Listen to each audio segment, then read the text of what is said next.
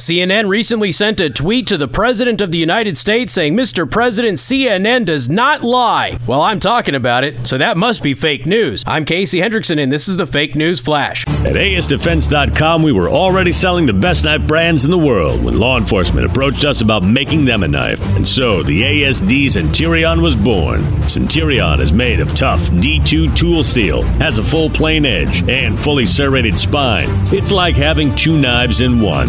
Centurion also has a gut hook, skull crusher, and storage inside the handle. Get your ASD Centurion today at asdefense.com. That's asdefense.com.